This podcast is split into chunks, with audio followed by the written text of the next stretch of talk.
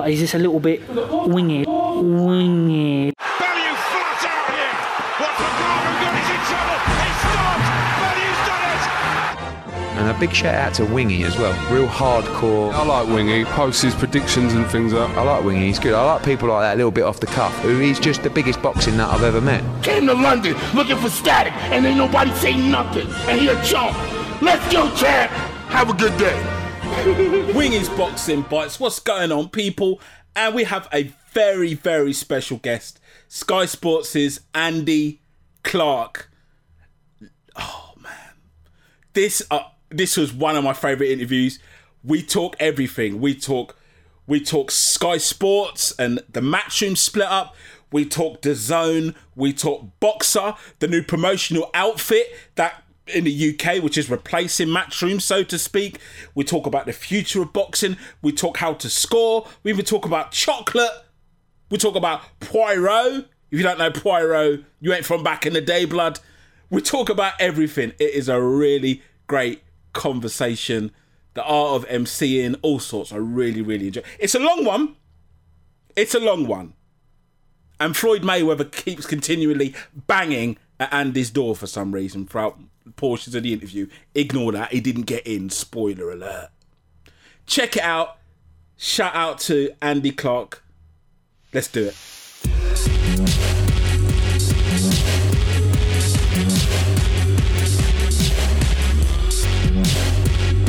Wingy Boxing for Wingy Boxing Bites podcast. I am very, very. Uh, uh, I don't know what the word is. Happy is not. Is, is not right. It's more than happy.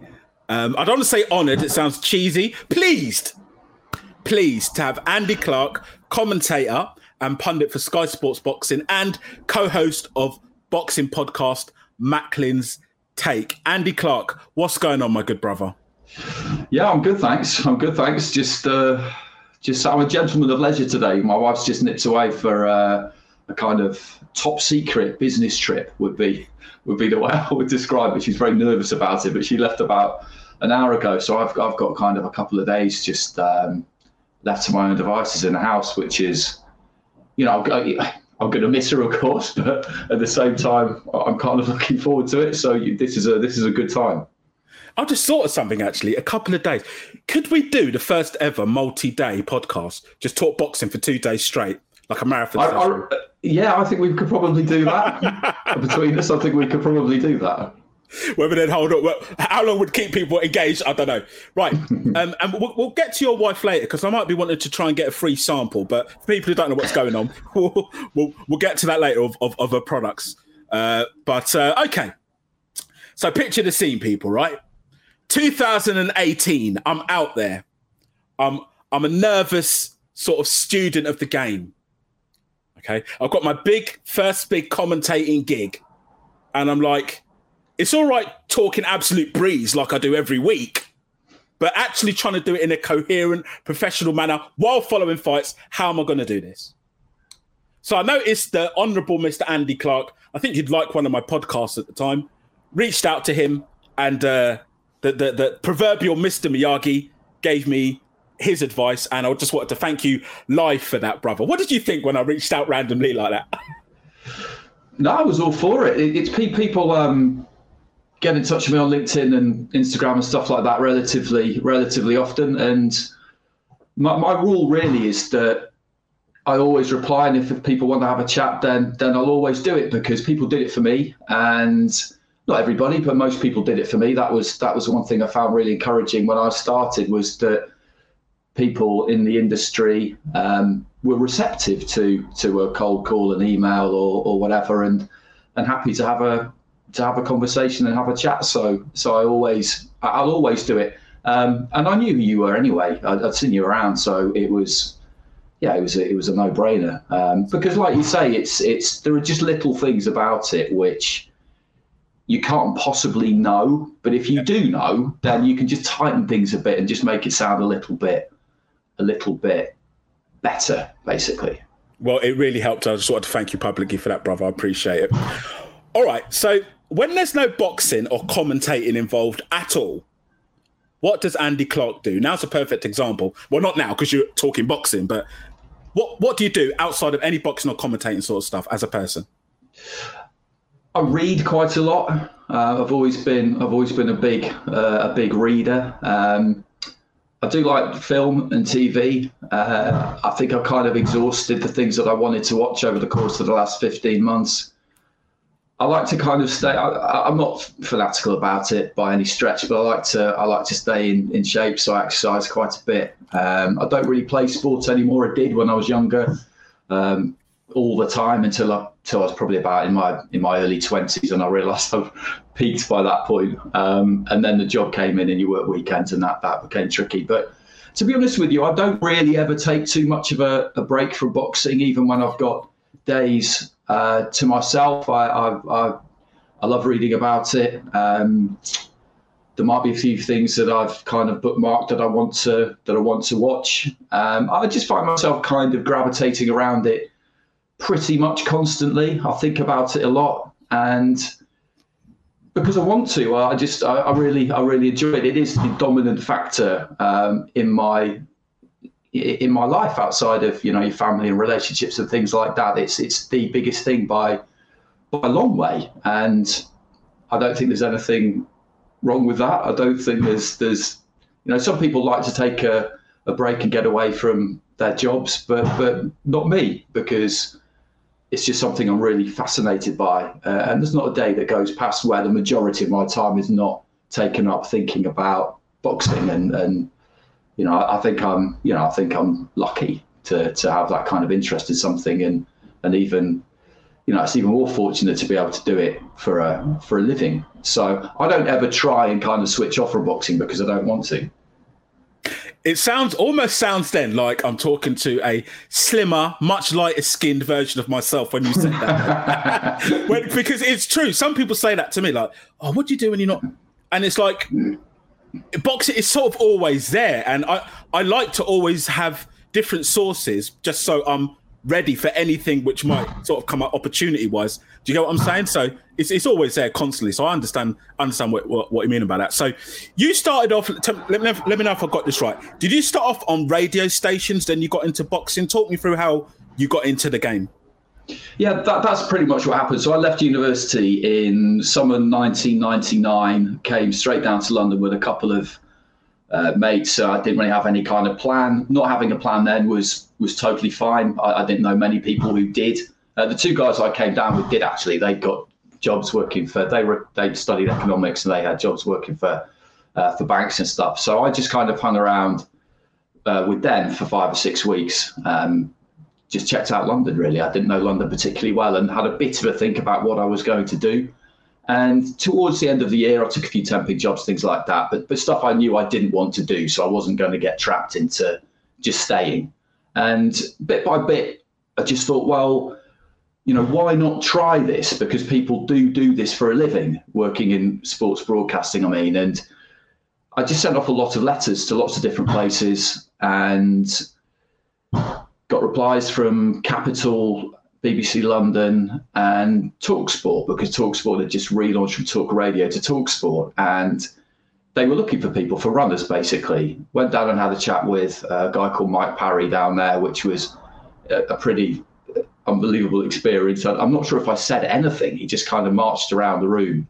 um, saying stuff. Uh, at the end of which, the upshot was that I was going to come in the next Monday, work for expenses for a while, and we'll see how it went. And, and that was the start. Uh, and it was a great place to start because even though it was a national station, it was it was quite small. There weren't that many people working there. They were kind of learning as they went. We didn't really have any rights for anything, but it was a great atmosphere. It was just really, really good fun. And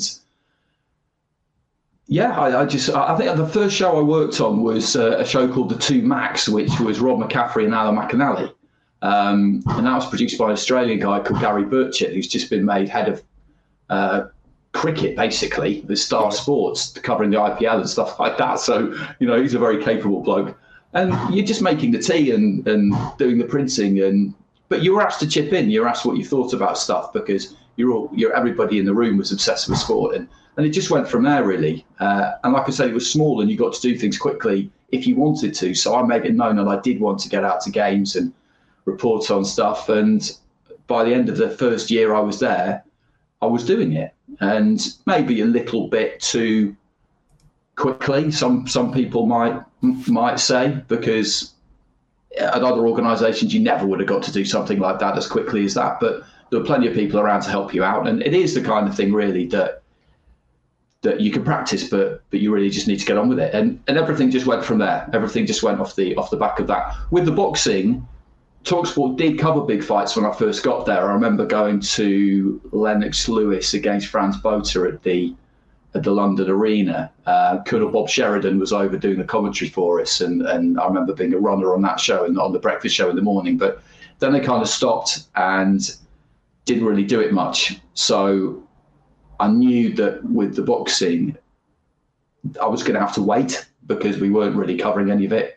Uh, you've got to learn how to do the job first, and then uh, you know it's a long time before you can really pick and choose what you might do. And it was only when I kind of moved into TV that I thought, right, I think I've done enough now. I've got enough behind me that I can not abandon football, but I can kind of put football to one side and try and pursue boxing. Um, Right. Okay. that's pretty much how it went. Did um now when when I think of you starting at Sky Sports, I in my mind you kind of replaced Jim Watt. Is that correct, or is that a different? Am, I- crossing time scales there?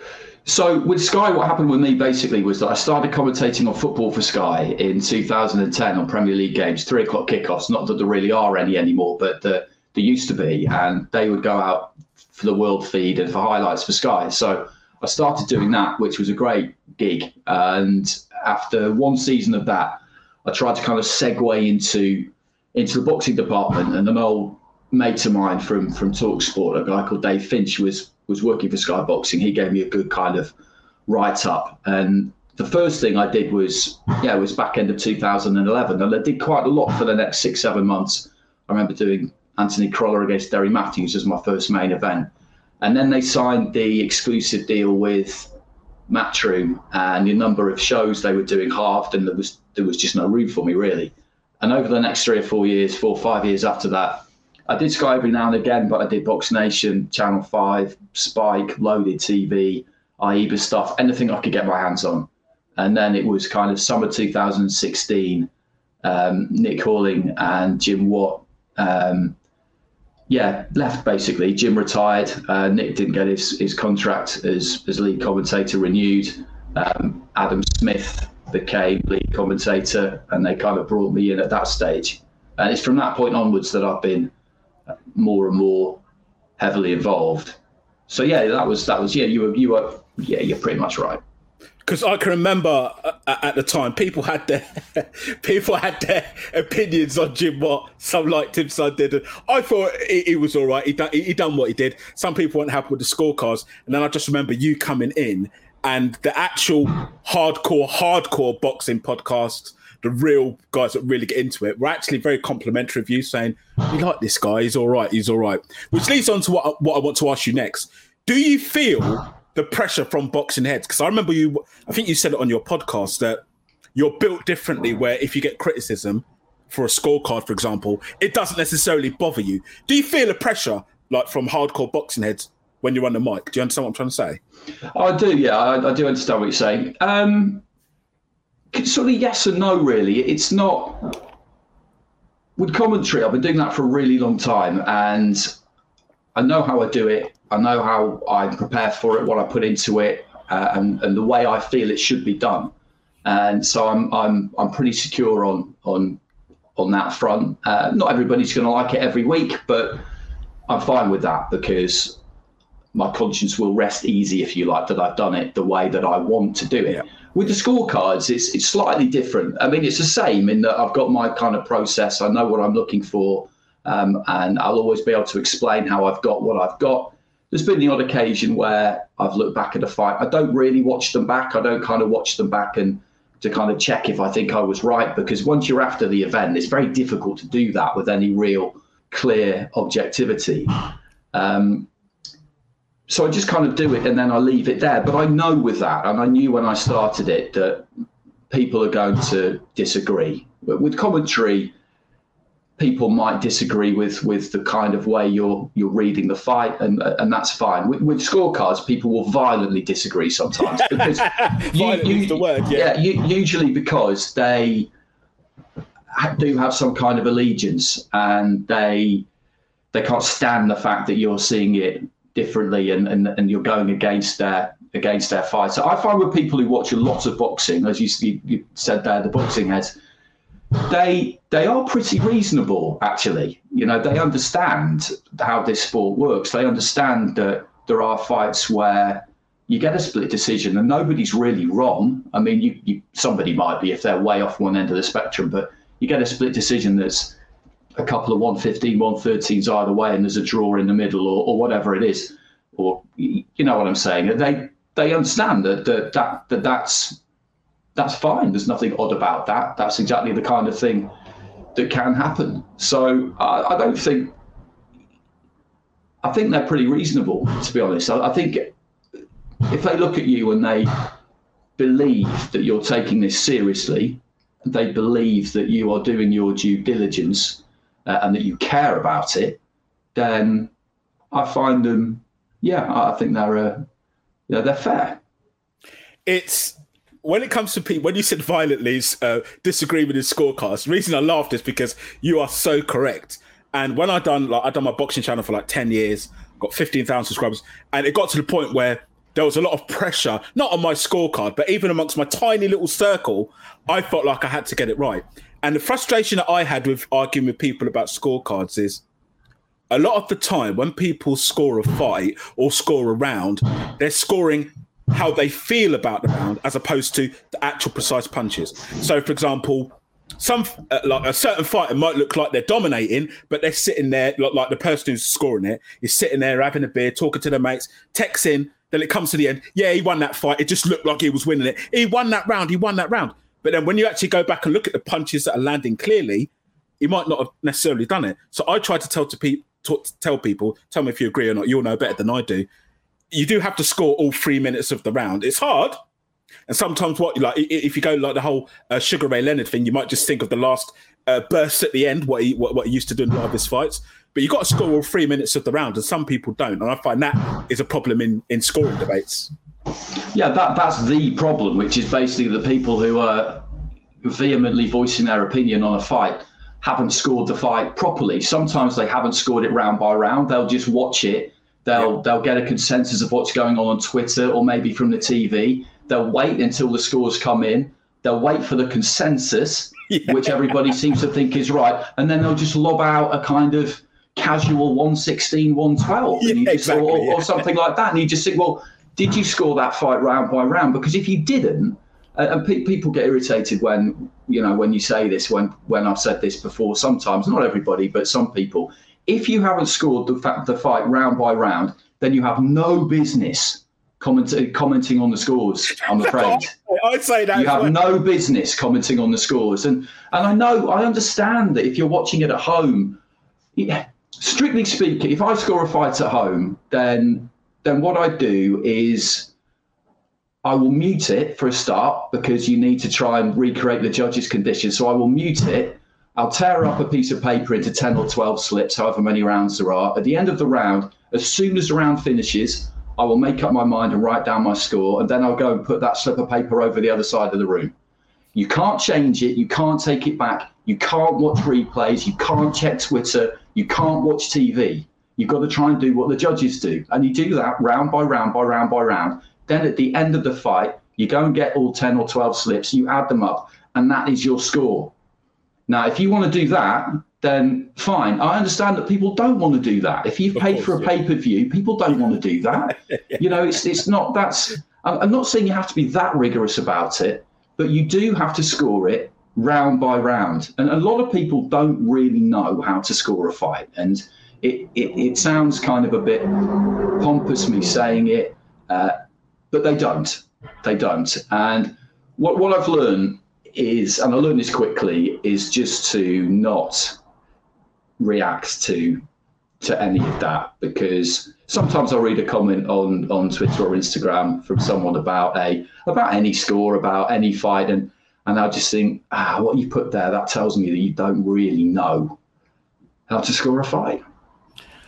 I often say that sometimes if I'm watching a fight, let's try to think of, a, of an example. I don't know, a- any big fight. Let's say um, uh, Dillian Whyte versus Povetkin 2. That's a big fight. I like Dillian Whyte. It's exciting, a lot of tension, although we didn't necessarily need to score it, right? But let's say that fight went 12 rounds, for example, a fight I'm excited about.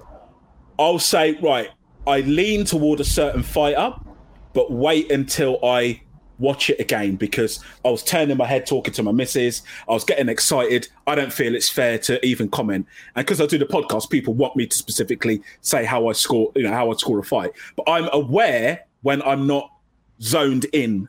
Like if I'm looking at a text, if I'm doing something, and I think, like you said there, that's the problem that people have. That's why we get into this big debate uh, with the scoring. But um, I'm, I'm I'm glad you said that. that. People forget it's the three minutes, isn't it? You have to you, you've got to watch it from the start to finish.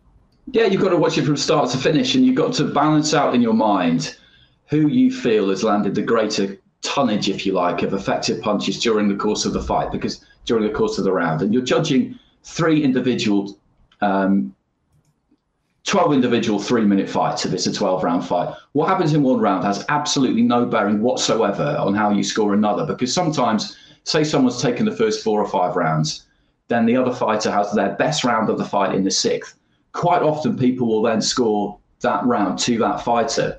Just because it, they've done better, it doesn't mean they've necessarily won. So you have to reset at the start of each round, like you've never seen these two people before.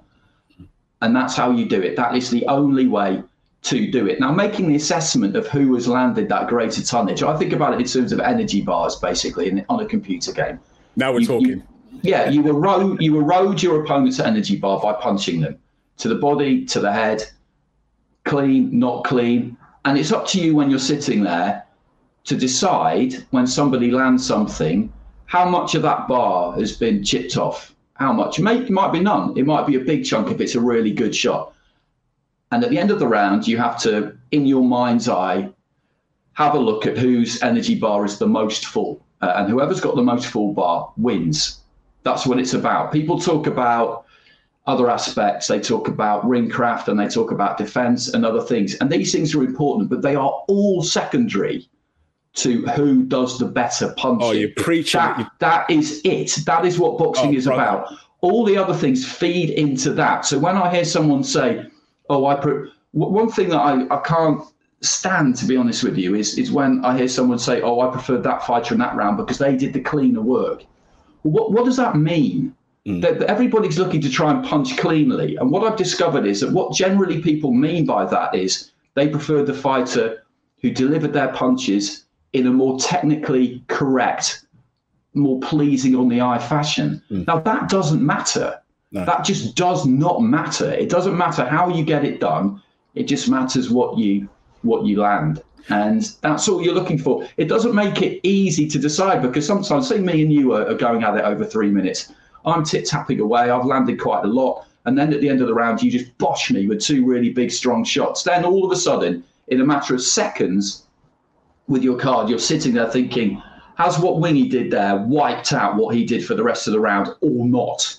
Uh, generally speaking, for me, it probably would, you know, if somebody's just landed a load of smart punches. But that's the kind of equation. And it's imperfect and it's difficult. Steve Gray got got murdered. Oh, yeah, yeah, so a few a few weeks ago for his glasses of water analogy, but which Robert Smith kind of um, put out there. But that makes sense to me because that is the same principle as the energy bar. You know, he's got those two glasses of water there.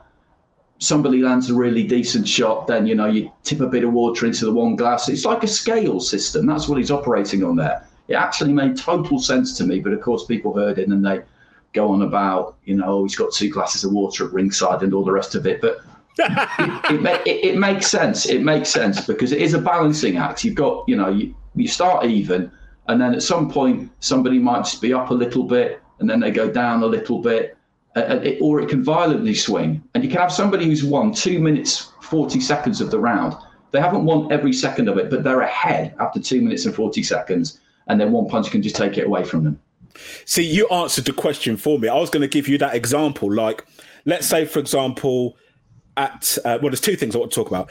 If a let's say a away fighter um, is going up against a young prospect, and the young prospect is throwing all their shots, but nothing is nothing is. It's sort of like bouncing off the gloves and whatnot. The, the away fighter who's got his guard up, it's not not being hurt. Then right at the end of the round, lands one big bang wobbler type of punch. That's where it gets uh, murky for some people because I know a lot of people will say, "Well, he had the, the fighter, the young fight was had good volume, but that one good punch is enough to do it." That's where I think we get a lot of upset where nobody's necessarily wrong if that sort of thing is repeated over the course of a fight at the end of a scorecard. Do you see what I mean? That's where it gets murky, doesn't it? Yeah, it does. That, that that's complicated, and that's exactly where it does become subjective. People talk about boxing being being subjective, um, but often they talk about it being subjective in terms of styles, and that's totally wrong. As I said before, it doesn't matter what it looks like; it just matters what you land.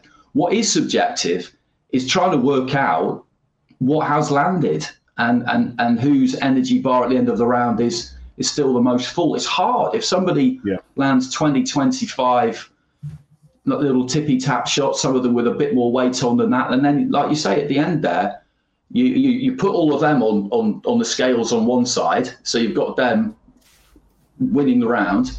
And then at the end of the round, in comes one big solid shot, and you see the head snap back, snap, snap back, and the legs go a little bit.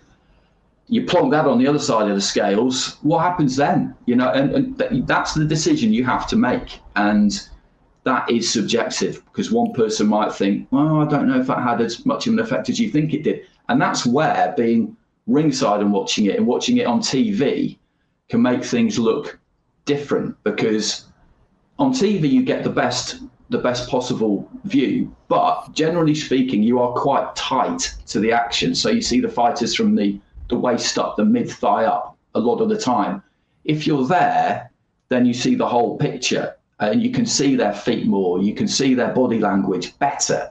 Um, so I mean that's another thing, you know, fights can not that often, but fights can look different um, from ringside than they do on the TV. So I would always kind of reserve judgment myself when if I'm doing it off the TV or watching a fight on the TV and I see one thing and then the judges at ringside have it slightly uh, differently. Uh, For, for example, on Saturday, we did, me and Barry Jones were doing the Shakur Stevenson card and we did Jose Pedraza against Julian Rodriguez on the Yeah, I was Chiefs. watching that. Yeah, on the chief support and watching it um, on TV, covering it off TV.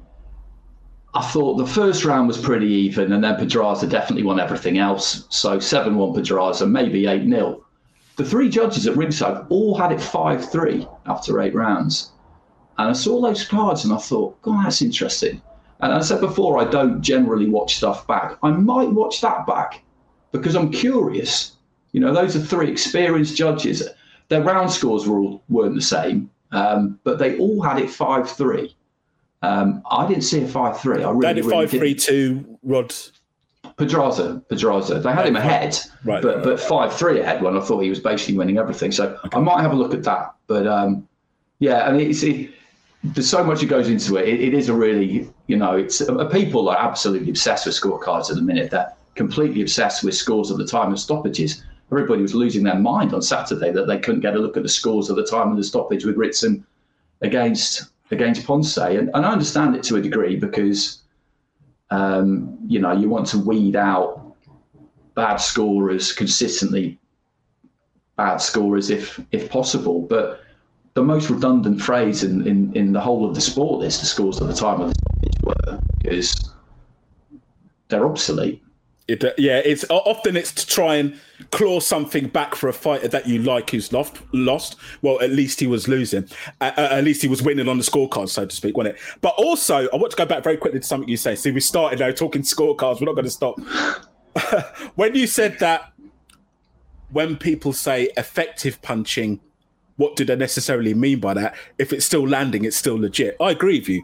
I don't know if you saw uh, Derrick Osaze and Tyler Denny. Probably didn't. You probably working uh, on Fight Zone. Very, very, very, really, really good fight. Really good fight. Osaze has got quite an open, raw, rough house kind of style, whereas Tyler Denny got into it a bit more and started to settle. But they were surprised that Osaze. Oh, sorry, I was surprised that they didn't have Osaze winning because he was landing. He was landing, then he was getting hit, but it didn't look nice. So they weren't scoring it. And I thought that's interesting. Similar to how you do. Sometimes you sit back and thought that's interesting. So even though he didn't have the cleaner technical style, he was winning the rounds in my eyes. Yet experienced commentators, more experienced than me, Glenn McCrory, in that they had Osaze winning. It's so subjective. Like like you said, it's a. I think it, it might even be a separate, might be a separate part two podcast, which I think we, we, we need to come back to. Um, all right, so let me quickly ask you, what you work primarily with Sky Sports Boxing, but you are freelance. Is that that's, is that correct? Yeah, that's right. Right. Okay. With Eddie, with regards to what he's doing with DAZN, for those who don't know, Eddie Hearn's now left Sky Sports. He's going work. He's going to work exclusively with DAZN, taking his stable of fighters, except Anthony Joshua, and there's a bit of a grey area with Dillian Whyte, I believe. What are your thoughts on what Eddie's doing? My main thought is it's flipping exciting for us boxing fans, but it's a effing big risk. What What do you do? You agree with that? Do you think it's ri- very risky what Eddie's doing? Yeah, I, I And, and think can you say, by the way, if you can't say, don't worry about it. No, no, it's fine. It's fine. I think it is. It's a bold move um, i- in terms of him doing it as as as the situation progressed and it went on longer and longer, and there was no kind of news as to whether he would re-sign with Sky or sign with DAZN. I kind of always felt that he was going to go with DAZN. The reason being that having started that relationship with him in the USA three years ago, that there, uh, there must have been at least a kind of verbal agreement that when his contract was up with Sky, that he would go with DAZN. And otherwise what was it all for? You know if he wasn't going to to to roll that dice then kind of what was the point of it all really? And we believe i don't know anybody who knows the exact figures. I think he's keeping them to himself um, this time but they put a lot of money on the table uh, so much that you couldn't really say no. And, and they've done what they feel is best for them, Matchroom. And, and that's all anybody does, really, isn't it? Whether you're an individual or whether you're a business, you, you weigh things up and you do what you feel is in your best interests. Um, and that's what they've done. And it is. It, it's going to be a big, big challenge because doing all the production, doing everything yourself, which is what they're doing, taking it in house. DAZN's basically becoming a platform for them rather than a um, a broadcast platform, I think would be the best way to describe it because they're going to do all the production and, and staff everything and decide on everything themselves. So that's that's a lot. That really is a lot. But it's not like they don't know that. They are going into this with their eyes open. But there are always things that you that you don't know. You know, there are always unknown unknowns, and then there are always things that you thought you knew, but it turns out you didn't. And you know, all of that. You know, anybody who does anything new, particularly on this bigger scale, there are always going to be things that crop up. But it's not like they don't have the experience and the uh, and the know-how to cope with with that side of it. Another thing that's going to be difficult, of course, is the the visibility aspect to it because you've got to get people aware of where you've gone and I think that will be hard.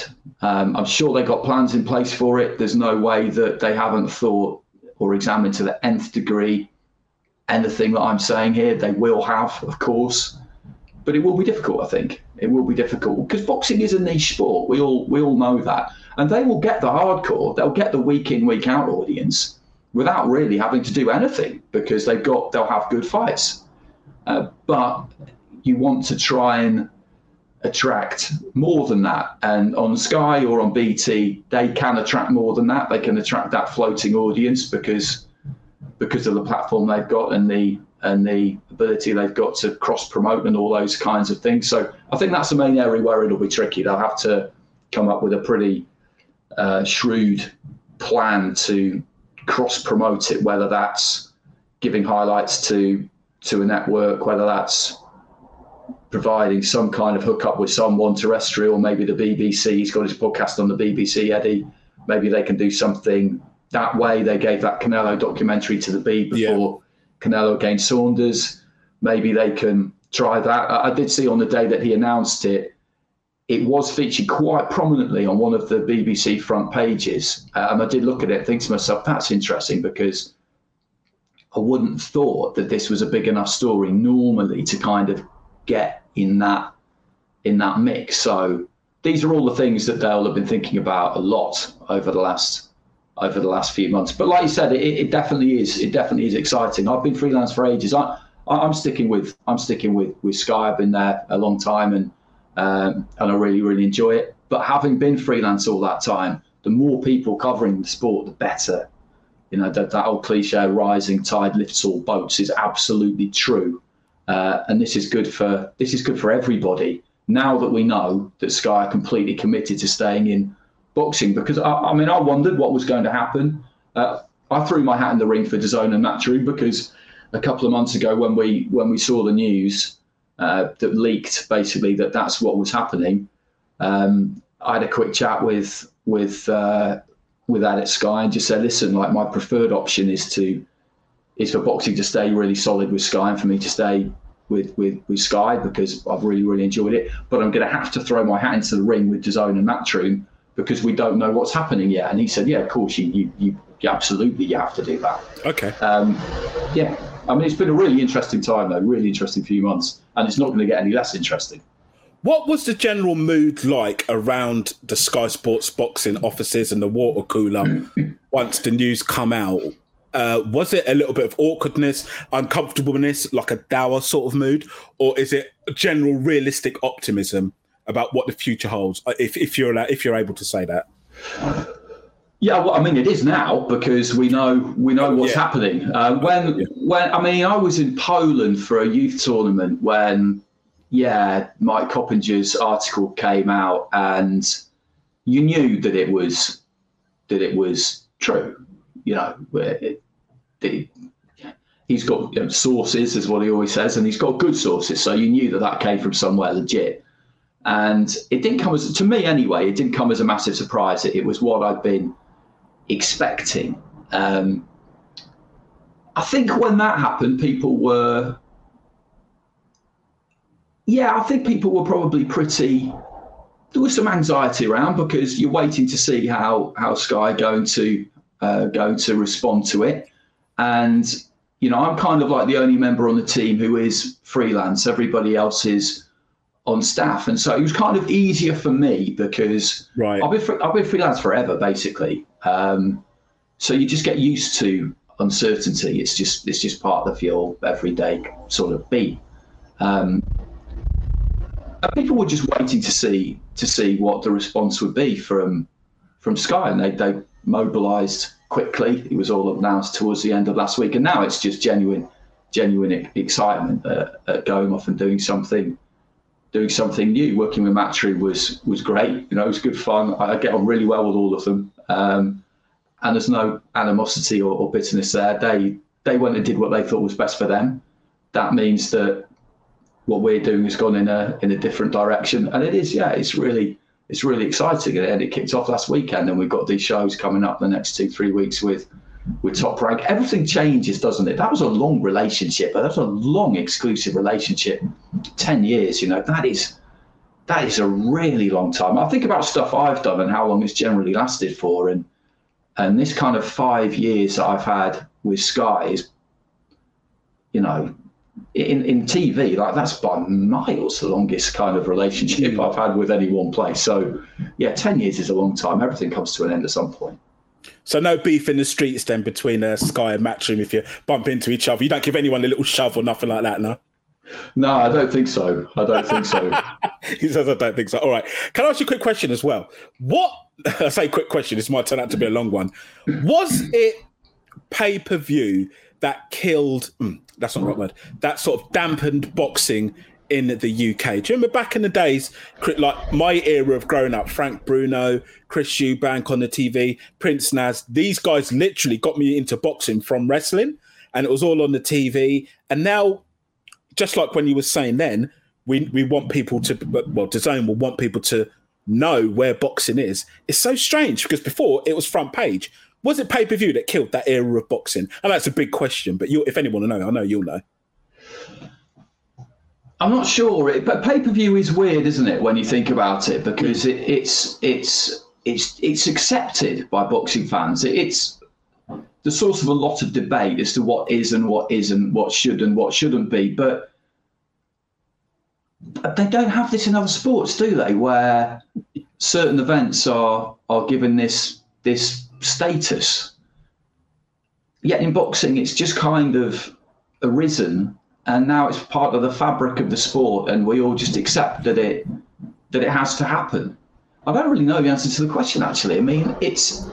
I mean, I remember those times. I remember those times as well, and people always hark back to terrestrial TV days, um, like they were some kind of like golden halcyon era. And, and in, in a sense, they were because obviously you're watching all your sport for free, like when everything was on ITV and BBC. But the amount of coverage that the sport gets now is way, way, way more than it ever was when we just had terrestrial TV available. And I think once once things become commercialized to the extent where you're paying for stuff, so cable first, then the natural progression from there of taking it one step further and going onto pay per view. I just think it's inevitable. That's just that's just economics. I mean, that's not really a great answer to be honest. But it's hard though, it? It's a hard question. I specifically remember my old man at the time, God God bless his soul, my dad, saying, "Right, we're not watching that next Naz fight because I ain't paying for it." And I felt I remember being young at the time, so that so it, it, uh, uh, Prince Naz's first pay per view must have been um, uh, uh, not as what's what I looking for, not as uh, far back sorry, the first pay per view must have been further back than I thought, is what I'm trying to say. Do you know what I mean? We kind of think it's a recent thing, but I remember my dad saying that specifically. But it's weird, it's weird. And like yourself, I, I, I want to see box, really want to see boxing do well.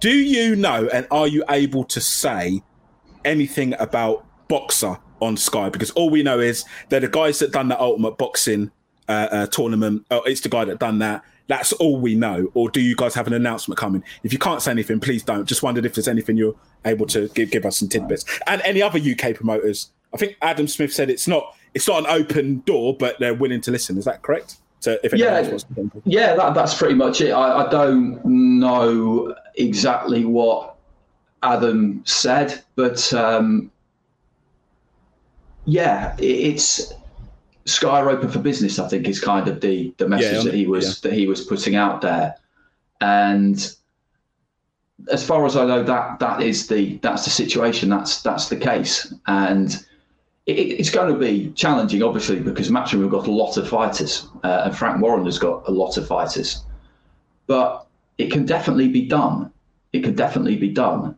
You know, you look at things can things can change too. Things can change quite quickly in in boxing at times, and to have this many potential platforms available if you're a boxer now means that you've got a lot of choice, which which previously people didn't always didn't always have. And if you're not signed with one of the major promoters, then all of a sudden, you know, this is going to be very, very interesting news.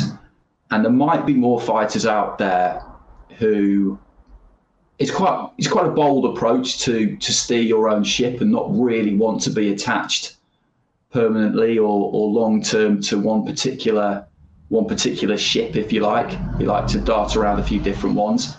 That would be more doable now. I think that kind of sole trader um, approach. So it's I can't wait to see what's going to happen in in August, September October time. I really, I really can't. See, I this is what I said on my last podcast. I actually had a little special on it discussing what what it might mean for Sky, and for me, in a way, it's quite it's quite exciting because people forget that with box. Uh, I've seen a lot of people saying, "Well, Boxxer, we're not going to know where their fighters are." Well, ten years ago, when Eddie Hearn started, some of his fighters, as things gone on, you didn't necessarily know, and Sky are able to do uh, um, little documentaries on fighters, which is really important on like a young fighter. Um, uh, uh, show pieces, little hit hit pieces, and all this can add to the narrative of fans watching for fighters who fight on the Boxxer platform. Do you understand what I mean? Because that sort of thing I think is important, really important. It's underrated, like documentaries, little interviews. You get to see a boxer's character. A fighter might not even be the best fighter technically, but when you get invested in his character, you can build somebody really big. And I think that that might happen with Boxxer because we don't know nothing about Boxxer yet. Can you see that sort of route for Sky? Do little documentaries for, for fighters on Boxxer and whatnot? Well, I guess you would, wouldn't you? Because it, it's, it's, Sky, isn't it? Yeah, I, th- I, think that I think that kind of thing, yeah, could, could well be a part of it. I, I think you know seeing more stuff like that and not not the return of of ringside, um, but something just stuff, just more used to love stuff. Just more stuff I think around the fights, um, maybe on a digital platform, things like that. Uh, I think I think that's a possibility, um, and you do need to do that. I think when particularly when you're doing something new, like you said, and you need to introduce people. You need to give people a reason to care about somebody, a reason to want to watch them, and um, and that's what's that that that's all about. And you know, it's a different world now, isn't it? It's not it's not the case that you would have to give over a, an hour long slot or a half hour to, to to a magazine show. You can you can do little bite sized things um, online, and that's what everybody's doing, and that's how everybody consumes that kind of that kind of stuff now. Um, so yeah, I mean, I, I I think there's a strong chance that that there'll be quite a lot of um, quite a lot of that. Thoughts on okay, you're Steve Gray's boss, the referee. What do you say to him after that Ritson stoppage where the towel was thrown in and he threw it out? What's the first thing you say to Steve Gray? If I'm at the British Boxing Board of Control, Yeah. I think, I mean, that, that is a really interesting one because some, when, when things like that happen, people, I understand why there was a really strong reaction to that, but what, what it tells you often is that quite a lot of people, again, watching, don't really know what the what the rules and regulations are, and, and that's fine. Like that's not Hundred percent agree. Hundred percent agree. That, that, that's not even a criticism because I don't expect everybody to, you know, sit down and and read this, which is the rules and regs you get sent by the by the British Boxing Board of Control. But what he did, there was nothing, you know, the, the, what he did was completely within his remit. So that the border Control will obviously know that. You know, only the referee can stop the fight. Uh, throwing the towel in is an interesting one because it's become the accepted way since way back of, of stopping a fight, but it's not actually what you should do. You should you should, you know, alert your corner inspector or or supervisor, tell them that you want to stop it, and then they should really communicate that information to the referee. Um, get up on the ring apron if they have to, even and get the fight stopped. But people throw the towel in now, and it, it's a fairly imperfect system because sometimes the towel will come in and the referee doesn't even know where it's from. Um, anybody could take a white towel to, with them to ringside. Um, so it's not. It, it's not the best way of, of, of doing it necessarily, but I mean that's that's a that's a separate issue. But he's perfectly within his rights to throw the towel back out if he feels that the fighter has maybe got a bit more to come and that the decision from the corner has been a little bit premature. It's not because he wants him to stay in there and receive more punishment. He just generally feels like actually, I think you've jumped the gun a bit there. I think your kid's got more left than you think he has. And you know, I just want him to I just want to give him a chance to show that. That was that was all that was with Steve. It wasn't kind of it wasn't some kind of ego thing. It wasn't you know, I know better than you. You know, get your towel out of my ring. I won't have anybody stopping the fight. I'm the referee. I'll decide when the fight stops. It wasn't that. All it was was a judgment from a very, very experienced ref who is closer to the action than anybody else. And he thought that Ritson, you know, maybe wasn't struggling quite as badly as the caller thought he were he was, and that he wanted to just see if he was right. Um, and you know, pe- people always criticise the board, and they say, "Oh, there'll be no transparency," and and Steve Gray, nobody will talk to Steve Gray. You know, everybody will just get brushed under the carpet. They will talk to him about it. I know they will. They they do do these things. They just don't do them in public. And we saw him go into the into the changing rooms afterwards, and, and Matchroom Yeah, managed to was about to capture that with their yeah, Matchroom captured that with their their fight night footage, and their guys are everywhere.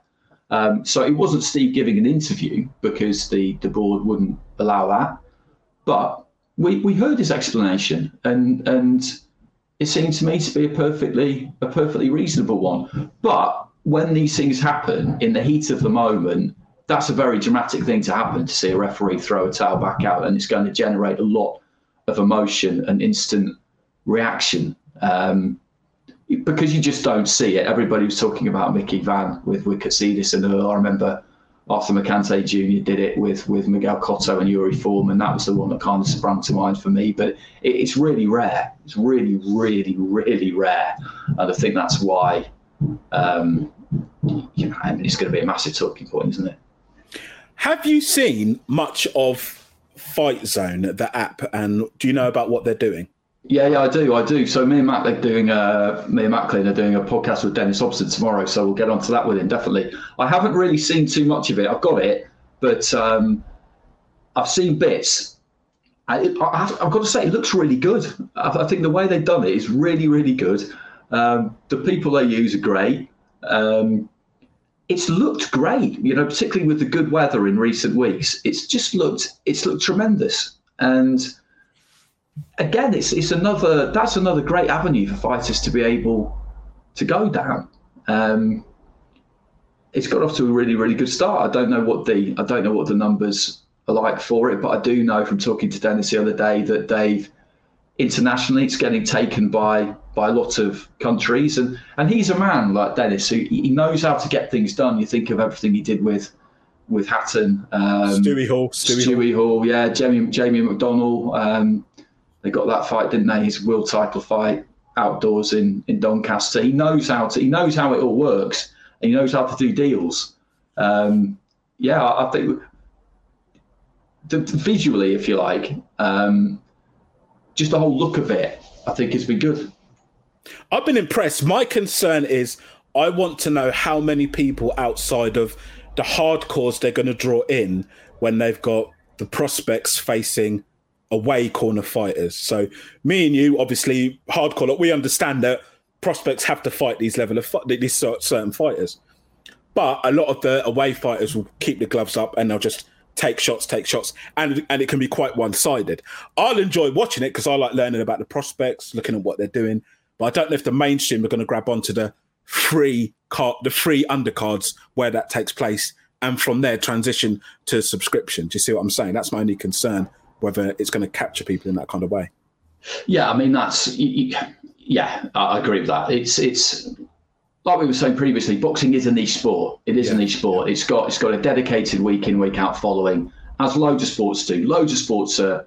Uh, every sport's a niche really, apart from football, because that's just got this massive um, appeal, just society wide. Uh, it's got tentacles that stretch much, much wider than any other sport by an absolute mile, probably wider than every other sport put together. Everybody else is it is a niche of varying of varying sizes, and you will get people who will watch anything, and you'll get people who will watch some of it. Uh, with boxing, as we know, but but where boxing is different is that unlike other sports outside football, it can gather a huge audience for certain things. But outside of that, um, you know, you're preaching to the converted, aren't you? It's yeah. it's so that there's a limit to how to how big something like Fight Zone or or Box Nation before it. Uh, people have been talking about Matchroom going to DAZN as being similar to Box Nation. It is and it isn't. It is because, again, it's the same audience, uh, but it's also not because you know the budget is so so much different. Um, I think if you're doing anything like that, like Fight Zone, then you've just got to be realistic about about the kind of numbers you're going to you're going to get. And from the, I got the impression we were talking to Dennis that he's you know he's he's a, he's a very ambitious bloke and he likes to win and and he's had a you know hugely successful career outside of boxing and, and also inside inside boxing. But he's also doing this because he just likes being involved in the sport. Um, and he likes the idea of giving fighters a platform and they want to do well but that's not what it's all about. That's not just what it's about with him, definitely. I absolutely love it because we get to see these area level sort of mm. fights. We get to see the southern title fights, which unless you go to a small hall, you're not going to get to see. So I really do like what they're doing. I just I think I get like you're saying, we live boxing. I get a little bit nervy, nervous for boxing. Anything, be it at Sky, be it at Matchroom, be it at DAZN, be it at Fight Zone. I always want it to do well. Do you know what I mean? So that's I think I think one thing that could be really interesting with with the Sky coverage coming up in the over the next season. I, I don't know this. This is just a guess on my part, but I completely agree about area title fights, for example. Yeah, I love we've it. we've done a handful of area title fights on Sky over the last few seasons, and generally they've been on uh, the Facebook coverage. I remember doing one with Matt in Birmingham, Adam Harper against Ryan Kelly, which I think was 96 94 Harper. Really, really good fight. Uh, I've done a few, I've done quite a few down the years for various people on various things like the Matchroom Fight Pass and and um, MTK and, and area title fights deliver. They're fantastic. English title fights do as well. Now we've had more English title fights on on Sky than than we will have had area title fights, but the area title fight is generally something that wouldn't have made it onto that kind of platform. Hopefully that might change. That we'll see more of those kinds of fights on TV um, on Sky because they are they are really really good fights. You know, Possibly they're- on Boxxer, possibly. yeah, they're, they're- yeah, they're, they're just really, really good fights because it's the first title you can win. So for some fighters, that might be as high as they go. So it means a lot. For others, it might be the first step on the ladder. So again, it means a lot. And they, they over the years from from watching boxing, for me anyway, area title fights are the most consistent in in the fact that they deliver just unbelievable, unbelievable action. So I, I would be, yeah, I would be I would be chuffed, you know, if we ended up doing the odd show, which was kind of like two or three area title fights, or a couple of area title fights, or one and an English title fight, or something like that. You know, it's that would be, you know, that'd be that'd be a joy, to be honest. And finally, I have to get your thoughts on this. When I listened to um, Matt Christie's uh, boxing podcast, really enjoyable, and on the, uh, uh, uh, the last episode, he was talking almost damage control in the fact that he put Floyd Mayweather and uh, Logan Paul on the cover, and he got quite passionate about it, saying he was annoyed at how certain people uh, judged him and uh, uh, left comments toward him for putting them on the cover. What are your thoughts post Mayweather Logan Paul? I know obviously you work for Sky, but I get the impression you know you're an honest guy. Was it bad for boxing? Did it damage boxing? What was your feel of the whole event now that we've had a few days uh, uh, afterwards? Honestly, I don't think it does. I don't think it does damage boxing. I, I don't. All of this stuff, like the YouTube stuff and, and, and exhibitions and all that kind of thing, I don't classify it as proper boxing, if you like. I don't classify it as something that really sits directly in my line of vision when it comes to what I do for a living. It's there, it's but it's on the periphery, hmm. and that's fine. That's fine. You know, and this was an exhibition. You know, nobody was saying that this was a proper fight. Nobody was saying that this is a real fight for Floyd Mayweather. It was it was a circus. All of boxing is a bit of a circus. We we all know that. But this in particular, this is a real circus, and they're trying to attract as much attention to it as they possibly can. Uh, and, and these lads like Logan Paul and Jake Paul, they're, they're amazing at that. Like I was watching the the press conference. Uh, I do the research for the Sky team too, so I had to you know write stuff for for this. And I was watching the press conference where Jake Paul nicked Mayweather's hat. And, and I was laughing to myself as I saw it. I was laughing to myself. I thought, these guys are so good at this. They're so good at this. And with someone like Mayweather, you never really know whether he was in on that or not. If he was, then it was a tremendous piece of work by him. But that is absolutely possible. And that's the whole pantomime aspect of it. And then it goes eight rounds and people are unhappy with that. Then you've got Jake Paul saying that Logan Paul just beat Floyd Mayweather. it just doesn't it just doesn't matter. It wasn't a proper fight. It doesn't matter. Um, I, I, I don't see how how it damages the sport. I really don't. And that's not just a, a party line answer because it was on Sky. It, it these things for me that there is professional boxing, which is what we all follow, and then there is this other stuff. And so long as everybody, so long as everybody walks away safe and healthy, that's my only concern with, with the YouTube boxing because we saw Jake Paul, you know, ice Nate Robinson, um, and that was annoying because Nate Robinson, Nate Robinson, I thought disrespected the sport there because he obviously hadn't done any training. He had uh, any boxing training. He obviously hadn't bothered to try and learn any boxing technique whatsoever. He just thought, I'm an NBA player. I'm an athlete. He's not. This will be fine. And whatever you want to say about someone like Jake Paul, he obviously does go to the gym. He obviously does go to the gym and he obviously does train because, you know, you can see in what he's trying to do when, whenever I've seen him fight that he is trying to box. Um, so, yeah, yeah, I, I don't. I just, it's just, it's an add-on. It's an add-on, and it does bring some some eyes to the sport, some uh, lots of eyeballs to the sport for a brief period. I don't think many of them stay. You know, I really don't think they do. People people talk about that a lot, don't they? You know, or it'll attract new viewers to the sport.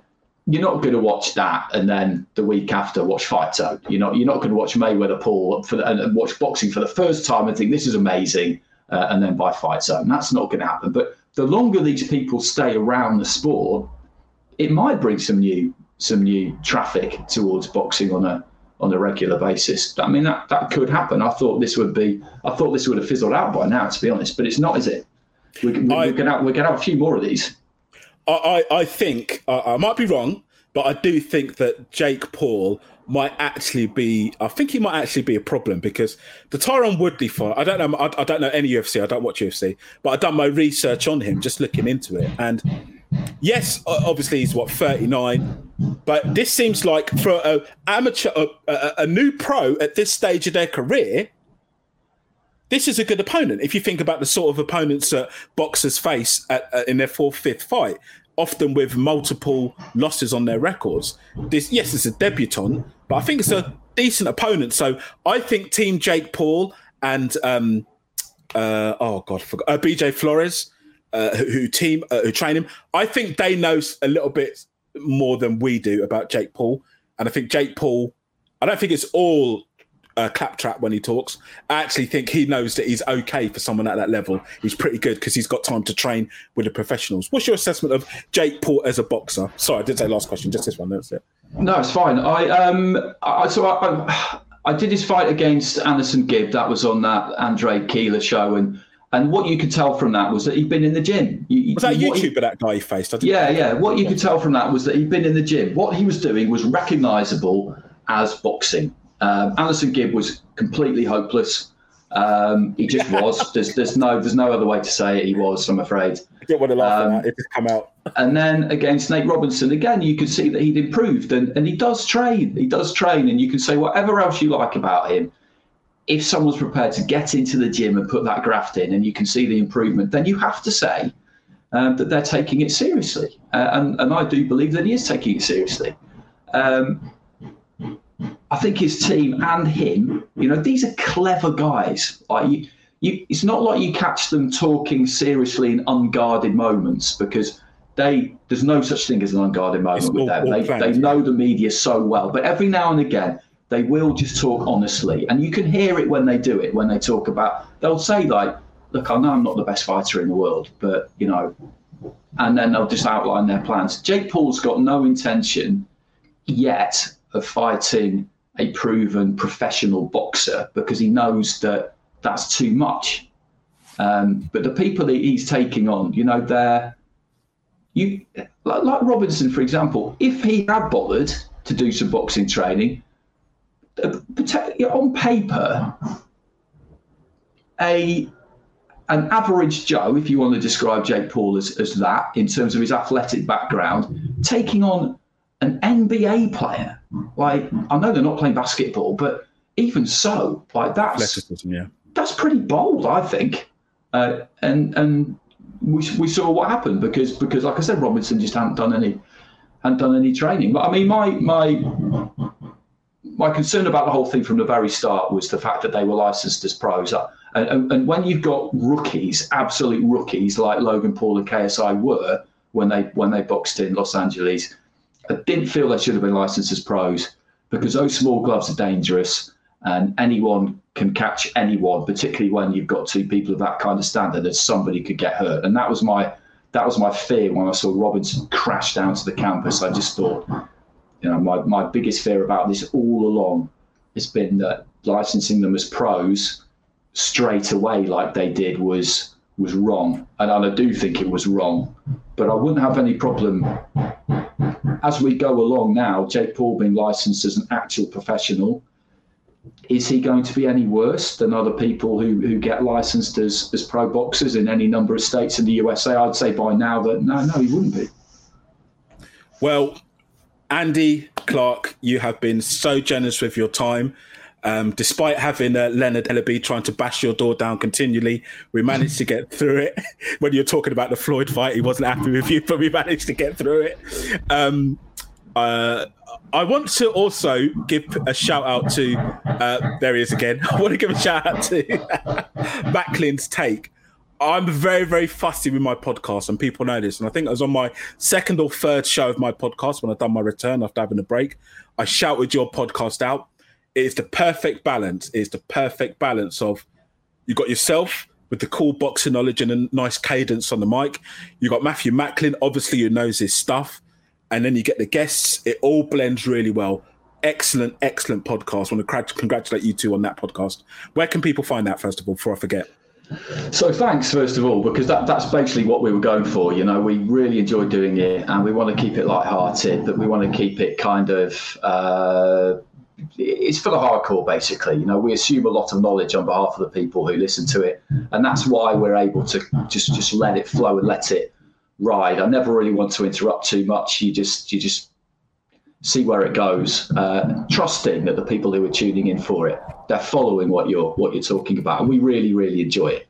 Um, really enjoy it, and we're going to keep doing it for. Well, we're just going to keep doing it because it's fun. Um, you can get it in all the normal places, audio podcast wise. Um, so yeah, iTunes, Spotify, all, all of that. Uh, it comes out on sort of late Monday nights normally. We've got one going up uh, tonight because it's Mondays we record this with Mike Altamura. Uh, and he's a good example of the, you know, we get all sorts of people on, and obviously the bigger names do better numbers, but that, that's not what it's about for us. Um, and Mike is an international manager, fixer, agent. People in boxing know him really well. He's got a really interesting backstory and just is right in the guts of the sport and knows it inside out. And speaking to people like him and you know, he's kind of an international Jon Pegg, if, if that makes if that makes sense to people. Um, you know, it's really, really, it's really interesting, uh, and people are really generous with their time. and they seem to enjoy coming on. Um, we're hoping to do, hoping to get hold of Steve Farhood for a deep dive into uh, Leonard Duran, the first fight I did this week at some point as well. Um, it's kind of therapy. It was during lockdown anyway. During, you know, early days of that, you know, it was it was it was a great kind of outlet to, just to be able to talk about something that wasn't happening currently and, and didn't seem to have much prospect of happening for a while. Uh, but I'm the same as you. I'm quite fussy with mine. I, I um, Tris's. I really like Tris's boxing life stories. That's a good one. Um, and the boxing news. Yeah, it's a good format podcast, isn't it? I only discovered it probably about two or three years ago. Yeah, it is. It is. And w- with your podcast, often because like I, sometimes I go back and catch it. I can't catch it all the time every week, but I go back and the bigger names are great. But it's the if I see a name that I don't recognise, I actually enjoy that because it's like, oh, who's that? And then it's somebody like you said who's deep in the guts of the sport, maybe like a, a, a, manager, but they've got an interest in history and just how you two bounce off each other, it really, really works. And you learn and as you get it. So yeah, shout out to that. Like I, said, I don't shout out many, but it's a really, really good podcast. Uh, and also, also, Chris Kongo's sister, she she uh, uh, she's got a food situation going on. She, I believe, she's a chef, and um, Atif Shafiq. A lot of people that I interview have food connections. He's got a restaurant and whatnot. You have a food connection, chocolate connection when it got when it comes to grub. What's the deal with sorting your boy out some samples, brother. And what is it?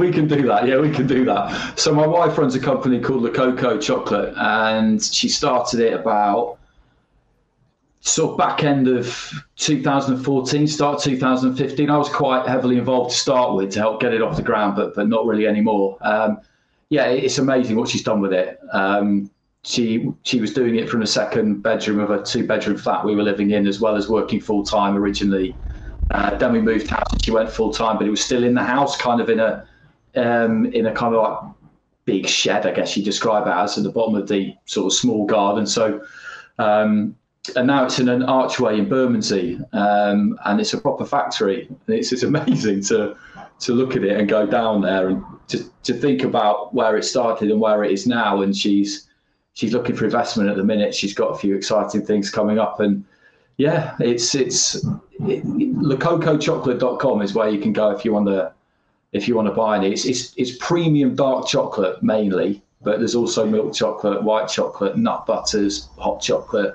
stuff like that. It is it's not cheap. I'm not going to lie, but it's uh, it's good stuff. Uh, and what was really cool as well was that during lockdown, because she moved into the new premises, which was a big commitment for us and took quite a lot of our money. We funded it ourselves so far, just before COVID, and I mean just before start of February. So as soon as that happened, you think you are thinking to yourself, what is going to happen now?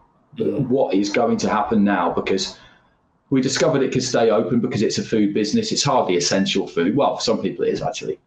Um, but obviously all the stock has disappeared because all the shops were shut and then you're relying on selling online and and that just took off it just exploded and people i know in in in and around boxing loads of people bought chocolate online and i could see quite a few definitely bought more than they really needed to or it seemed to me like they did anyway and it's just really really sweet when you see people just kind of rallying around a bit um, yeah, that was good. That was really, really good. So everybody who did that, thanks very much. Um, she's quite into boxing, Emma. Actually, she did a bit of training at Repton for not Repton at Islington for a while. So I've kind of forced her into into that to an extent. She comes to show well, she when, when when people were able to go to shows, she used to come to shows.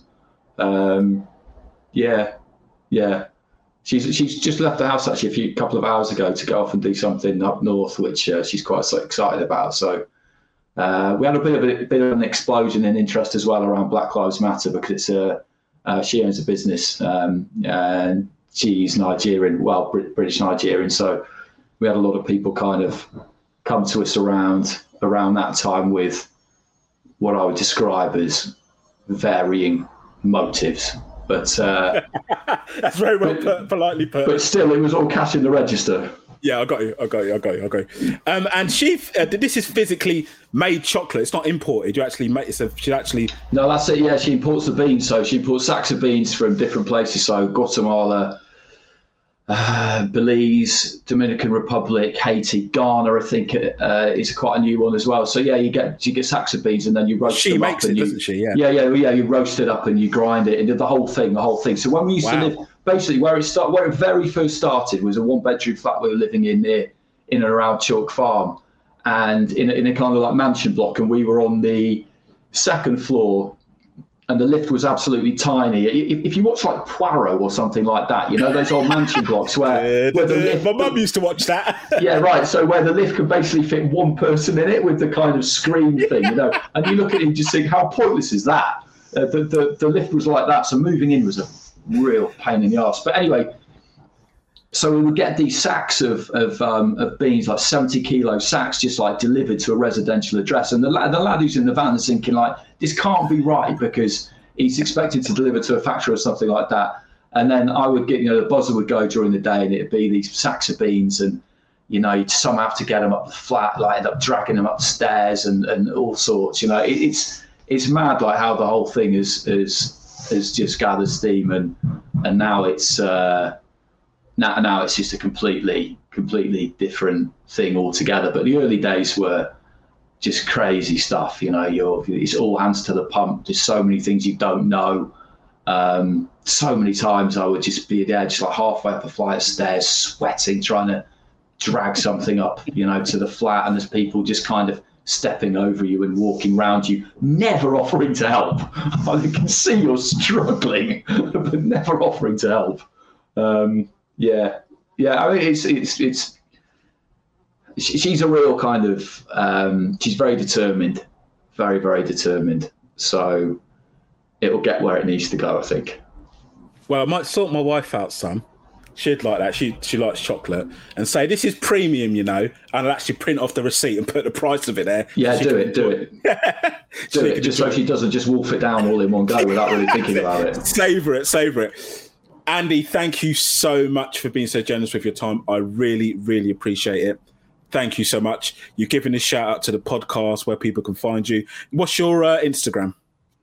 My Instagram's at Mr. Andy Clarke. Uh, same for Twitter. I don't, I don't tend to go onto Instagram all that much, not not for any particular reason. Um, uh, yeah, I, I, I like Twitter. I, I don't engage loads, but it's a great way for, for keeping in touch with what's going on. Cool.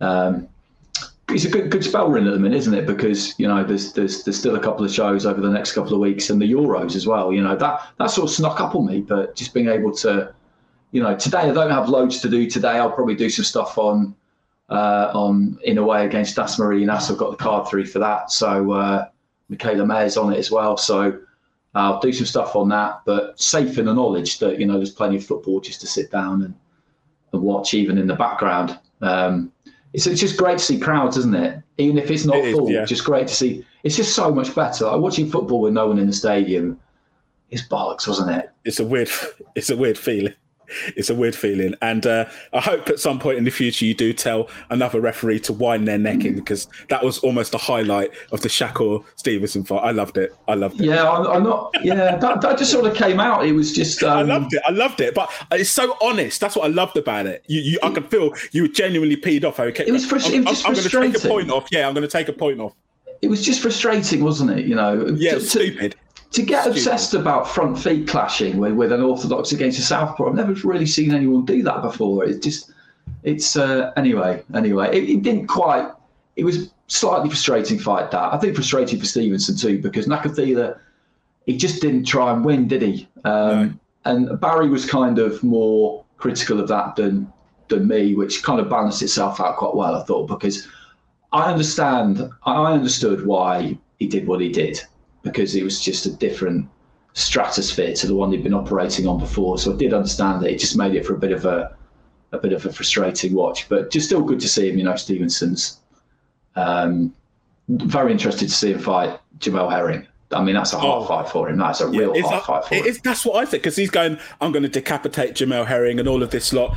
It's a tough fight, especially if you're going in there thinking, right, this old man, 35. It's a tough fight. He's got to get near him. He can't be sitting back waiting to do that counter stuff with Herring. Herring's too long for that. Oof, I can't Yeah, wait. exactly. Yeah, it's, it's a difficult fight. Herring was great against Frampton. Yeah. Um, Frampton was never really a super featherweight. I mean, we all love Carl. He's just just such a great lad and, and a, what a career. Uh, was never really a super featherweight. And as it turned out on the night, it just wasn't quite there anymore. But Herring was really, really good that night. Really good. So, I, I mean, I do make that. I do. I do make that a difficult, difficult, difficult fight for him. Excellent. Right. Well, hopefully we can do a few months down the line a part two because there's so many things I want to talk to you about, my good brother. Thank you so much for your time. Uh, people know where to catch you. People, check out Wingy's Boxing Bites on Apple, Spotify, Google, all your podcast services. Much love again to Andy Clarke. Thank you very much, sir, and we will catch up with you very soon. No problem. Thanks. Thank you, brother. I mean, the footwork, and he glided round that ring, hitting him with jabs at will, touching him, explosive with it. It was like shades of Ali the way he was moving, moving.